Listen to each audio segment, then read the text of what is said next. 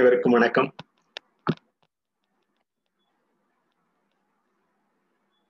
ஏது என்ற சொல்லை இன்று பார்ப்போம்.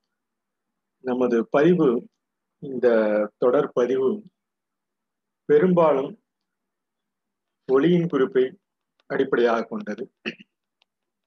இந்த ஒளியின் குறிப்பில் தமிழ் எழுத்துக்களின் உயிர் எழுத்தில் தொடர்ந்து இந்த பதிவு நடந்து கொண்டிருக்கிறது. பதிவு ஏன்? எதற்கு இந்த பதிவு? நாம் ஒவ்வொரு காலகட்டத்திலும் நமது மொழியை அந்தந்த பகுதிகளில் பதிவின் மூலம் நமது எண்ணத்தில் உள்ள பதிவின் மூலம் தொடர்ந்து ஒளிக்குறிப்பின் மூலம் பதிந்து கொண்டிருந்தோம். அவை ஒரு பதிவாக நிலைப்பட வேண்டும் என்ற ஒரு காலகட்டத்தில் பதிவு பாறையில் கல்லில் ஏட்டினில் காகிதத்தில் தாளில் இன்று எணினியில் கணினியில் தொடர்ந்து இந்த பதிவு அலைபேசி போன்ற பதிவு இந்த பதிவு இன்றும் தொடர்ந்து கொண்டே உள்ளது. இந்த பதிவுகள் நமது எண்ணத்தில் தோன்றும் நல்ல எண்ணத்தில் தோன்றும் பதிவுகள் நமது தொடர் பதிவாக இந்த பதிவு உள்ளது என்பதை நாம் நிலைப்படுத்த வேண்டும். அவற்றில் ஒளிக்குறிப்பாகிய ஓரெழுத்து ஈரெழுத்து சொல்களில் உள்ள அமைப்பு முறை பின்னர் முன்னோட்டமாகும் பின்னோட்டமாகும். பல காலகட்டத்தில் ஒவ்வொரு எழுத்துக்களாக சென்று பல்வேறு பொருட்கள் பெருக பெருகியவுடன் அந்த பொருட்களின் தேவையும் நமது பழக்கத்தில் மனித இன பழக்கத்தில் வந்தவுடன் அந்தந்த பகுதியில் இந்த மொழி நிலைபெறுகிறது.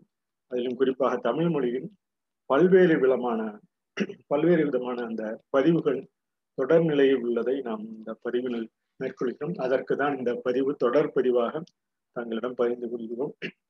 இந்த பதிவு மனிதர்கள் எல்லாம் ஒற்றுமைப்படுத்துவதற்காகத்தான் ஆங்காங்கு இருக்கும் நாம் பேசும் மொழி இனம் நமது குணம் இவை எல்லாம் ஒருங்கிணைந்து நமது இயக்கம் பூமி இயக்கம் எவ்வாறு செயல்படுகிறது?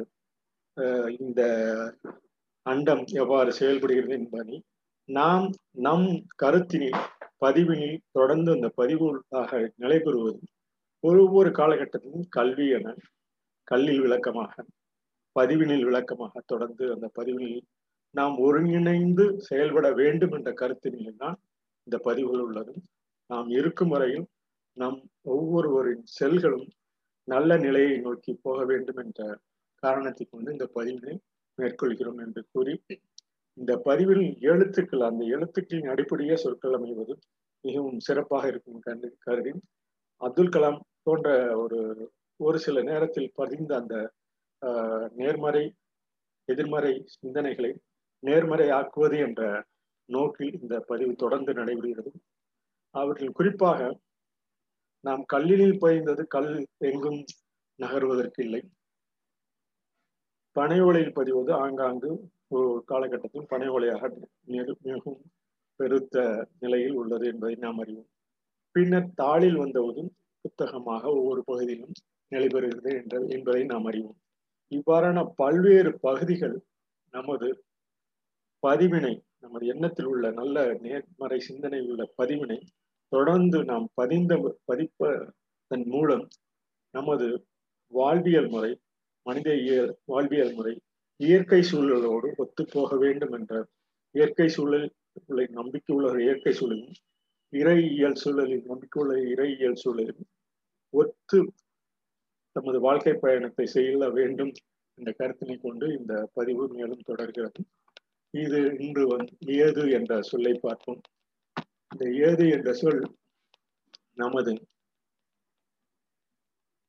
ஏற்றத்தினை நமது ஏற்றமிகு நிலையினை ஏற்றமிகு பொருட்களால் ஏற்றமிகு நிலையினை துணையாக கொண்டு நாம் ஒவ்வொரு காலகட்டத்திலும் நமது வாழ்க்கை முறையை செலுத்துகிறோம் என்ற அடிப்படையாக கொண்டு இந்த ஏது என்ற சொல் நாம் பயன்படுத்துகிறோம் என்றும் பலருக்கும் நிலைக்கட்டும். ஏ எனும் உயிரெழுத்தில் ஏற்றம் பெற்றும் தூ எனும் மெய்யாக மெய்யெழுத்தாக துணை நின்று ஏதுமாகி யாதமாகி என்றும் பலருக்கும் நிலைக்கட்டும். இந்த கருத்தினை நாம் இந்த பதிவுகளில் நிலைப்படுத்தி நிலைப்படுத்துவோம். ஏ எனும் உயிரெழுத்தில் ஏற்றம் பெற்றும் தூ எனும் த கூட்டல் ஊ எனும் உலகத்தில் மெய்யாக உடம்பினில் மெய்யாக துணை நின்று ஏதுமாகி யாதுமாகி என்றும் பலருக்கும் நிலைக்கட்டும். இந்த ஏதுமாகி எனும் சொல் கரைந்துள்ளது. அந்த ஏதுமாகி யாதுமாகி என்ற சொல்லி அதே எழுத்துக்கள் முதல் எழுத்துக்களின் அடிப்படையிலே அந்த கலந்துரைப்படி வரும். ஏற்றமிகு துணையுடன் மானிட முயற்சி கிடைக்கும் என்ற நம்பிக்கையில் யாவற்றினுடைய துன்பத்திலும் மாற்றத்திலும் நன்மை கிடைக்கட்டும். நாம் ஈடுபடும் செயல்களிலும் துன்பமாக இருந்தாலும் மாற்றம் ஏற்படும் என்ற ஒரு காலகட்டத்தில் கிடைக்கும் என்ற நம்பிக்கையில் மாநிலர்கள் ஒவ்வொருவரும் முயற்சி செய்ய வேண்டும் என்ற கருத்தினை கொண்டு ஏதுமாகி யாதுமாகி மாற்றத்தினில் நன்மை கிடைக்கட்டும் என்ற கருத்தினை பகிர்ந்து திறமையில் நடைபெறுவோம் இந்த திறமை என்பது ஒவ்வொரு மனிதனுக்கும் தோற்றம் முதல் தமது இறுதி பயணம் வரை தகுதியின் சொல் தரமாகி குணம் எனும் குணமாகி திறமையில் நிலை பெறுவோம். தகுதி என்ற சொல்லை பார்த்தீர்கள் என்றால் தகுதி எனும் சொல் தரமாகி குணம் என்ற சொல் குணமாகி திறமையில் நிலை பெறுவோம். தகுதி தகுதி என்ற சொல் இந்த திறமையில் நம்ம ஒவ்வொருவருக்கும் உள்ள திறமை அவரவர்களுக்கும் எல்லோருக்கும் நல்ல நல்ல திறமை உள்ளது. அந்த திறமையை தரமாக ஆக்கி நமது குணமாக ஆக்கி நமது திறமையில் முழு மூச்சுடன் ஈடுபடுவோம் என்ற கருத்தினை வடிவம். பழமொழி என்று சொல்லி பழமையான மொழி என்பது பொருளாம். அவரவர்கள் ஆங்காங்கே உள்ள பெரியவர்கள் அந்த காலத்தில் ஒளிப்பிடிப்பிடிந்து அவரவர்கள் தாய்மொழியில் பகிர்ந்ததை பழமொழியாக பகிர்ந்துள்ளது அதில் தமிழ் மொழியும் வாழ்வியல் அறங்களையும் கோட்பாடுகளும் பண்பாட்டு கூறுகளும் மொழிகின்ற இயல்பினை கொண்டது என்பதனை நாம் அறிய வேண்டும். இந்த பழைய மொழியே இயல் பழமொழி. பழமொழியை நாம் தமிழர்கள் பல்வேறு பெயர்களால் வழங்கியிருக்கின்றனர் ஒரு காலத்தில் முதுசொல் முதுமொழி நெடுமொழி பழஞ்சொல் மூதுரை பலவார்த்தை பழமைச்சொல் முதலான சொற்கள் பழமொழியை குறிக்கின்றன. இந்த பழைய மொழியை இயல்பாக மாறு கூறுதல் நமது பழமொழியாகும்.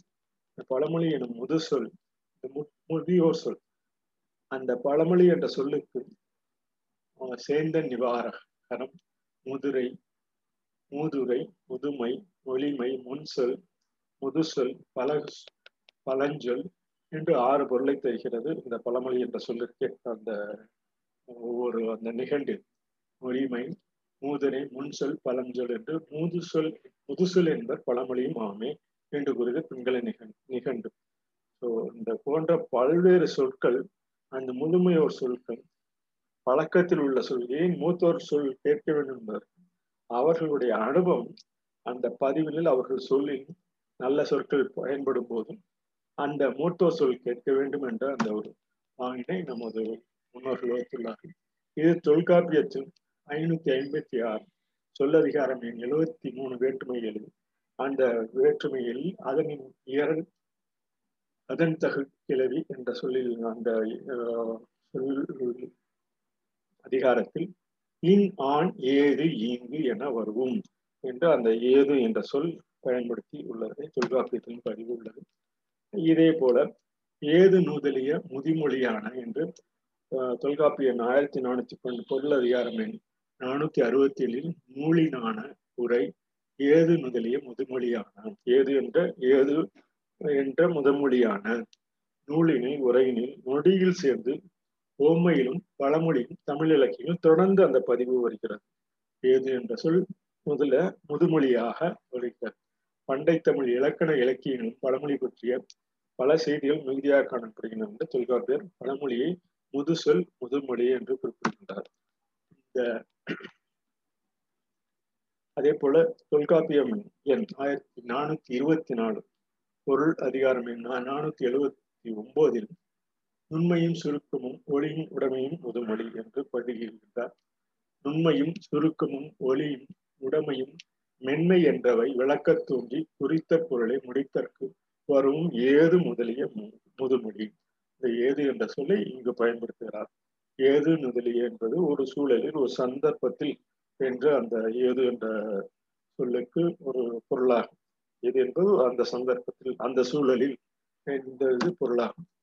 ஏது முதலிய முதுமொழி என்று அங்கதம் முது சொல்லோடு அவ்வேல் நிலைத்தம் என்று குறிப்பிடும் இடத்திலும் பழமொழியை குறிப்பிடுகிறார். ஏதேனும் ஒரு சமூக சூழலில் உண்மையான ஒரு குறிப்பிட்ட கருத்தை உணர்த்துவதற்காக துணையாக வரக்கூடிய ஆழ்ந்த அறிவினை சுருக்கமாகவும் தெளிவாகவும் எளிமையாகவும் கூறும் பழமொழி பழமையான மொழி பழமொழி எனலாம். இந்த வரையறை வள பழமொழியை விளங்கிக் கொள்ள நமது பழமொழியை சொல்லும் போது அந்த நேரத்திலேயே நமது புரிந்து கொள்வதற்கு உண்டான ஒரு கருத்து வாக்கம் நமது உடலில் புணர்ச்சியாகும் உடலில் சேரும். அது முதுமொழியில் இந்த பழமொழியில் நாம் உடன் உடனுக்குடன் அகத்தின் அழகு முகத்திலே தெரியும் என்பது உடனே அந்த அந்த கூற்றிலிருந்தே நாம் சொல்லிலிருந்தே அறிந்து கொள்ளலாம். இது போன்ற பல்வேறு பழமொழிகள் நமக்கு ஒரு முகமாக விளக்கு விளக்கிற்கு ஏது முகம் என்போம்? விளக்கு என்பது நாம் படிப்பது நமது படி ஒவ்வொரு நிலையும் நாம் அந்த விளக்கிற்கு ஏது முகம் என்பது விளக்கு ஒளிப்பட்டவுடன் எல்லா இடத்திலும் அது வெளிச்சம் பரவுவது போல விளக்குக்கு ஏது முகம் என்று அந்த மொழியில் உள்ளது ஏதொன்று கேட்பாரும் இல்லை எடுத்து பிடிப்பாரும் இல்லை. ஏறி நிறைந்தால் கரை கசியும். இந்த கூட்டலில் கூறி பார்த்தோம் என்றால் ஏதொன்று கேட்பாரும் இல்லை எடுத்து பிடிப்பாரும் இல்லை. யாரார் கேட்போமா அதான் மழை பெய்கிறது. எடுத்து பிடிப்பாருமில்லை ஏரி நிறைந்தால் கரை கசியும். ஏரி நிறைந்தவுடன் கரை கசியும். அதுபோல நமது வாழ்வியல் சிந்தனைகள் பதிவினிலும் நல்ல சிந்தனையிலும் தொடர்ந்து நமது செயல்பாட்டினை கூறுவோம் என்று கூறி இந்த பாட்டினையும் இந்த பதிவினை நிறைவு செய்கிறோம். நன்றி வணக்கம்.